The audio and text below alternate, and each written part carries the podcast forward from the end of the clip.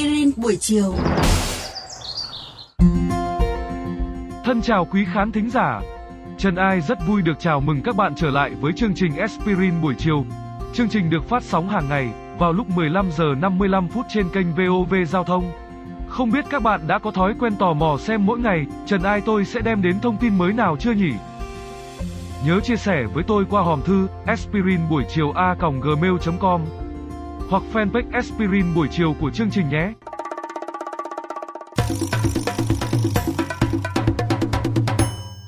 Tôi đoán đa số các bạn không hề thích nhện. Dù nó là một người bạn cùng nhà khá có ích khi bẫy ruồi mũi côn trùng cho chúng ta, nhưng tơ nhện lại khiến nhà cửa trông bẩn và nhếch nhác. Nếu đã từng vướng phải tơ nhện, hẳn các bạn sẽ nhớ cảm giác tơ dính dai đến thế nào trên người hay quần áo. Lý do là bởi mỗi sợi tơ nhện mỏng manh, thực ra lại được tạo thành từ hàng ngàn sợi nano xếp song song với nhau. Mỗi sợi nano này chỉ dài cỡ micromet, nhưng chiều dài này đã gấp đến 50 lần đường kính của mỗi sợi, và chúng thậm chí còn có khả năng kéo giãn dài hơn thế nữa. Kết cấu đặc biệt này giúp tơ nhện trở thành loại vật liệu khỏe hơn cả thép, tất nhiên là trong trường hợp cả hai có cùng kích thước. Thế nhưng, tơ nhện còn những đặc tính tuyệt vời khác mà có lẽ ít người biết đến.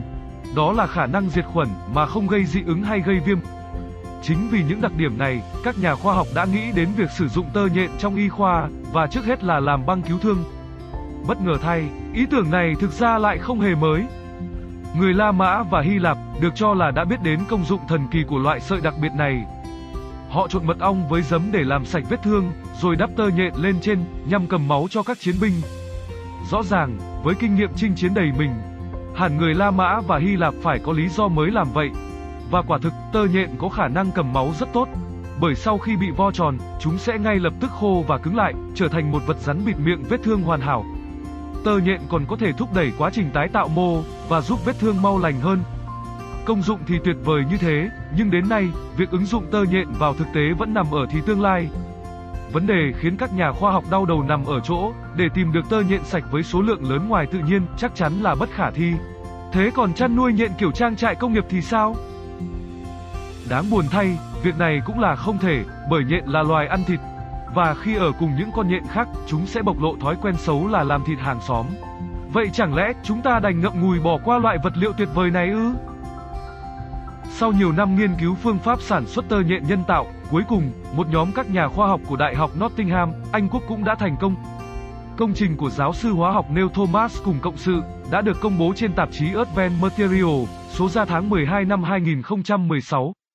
Từ loại sợi protein mang tên spiroin do vi khuẩn E. coli tổng hợp, các nhà khoa học đã thêm vào các amino acid thường không có trong protein tự nhiên để tăng khả năng diệt vi khuẩn của chúng. Sau đó, loại tơ này được dệt thành băng cứu thương.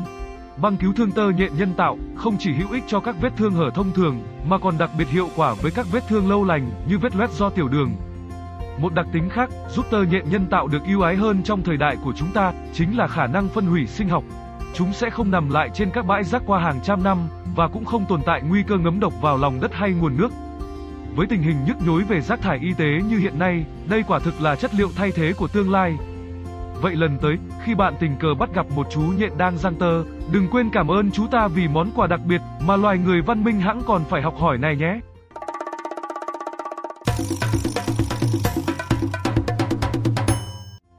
Để nghe thêm hoặc nghe lại các số Aspirin buổi chiều trên các thiết bị di động, thính giả của kênh VOV Giao thông có thể truy cập các ứng dụng Spotify, Apple Podcast trên hệ điều hành iOS, Google Podcast trên hệ điều hành Android, rồi sau đó gõ một trong các cụm từ khóa Aspirin buổi chiều, VOVGT, VOV Giao thông.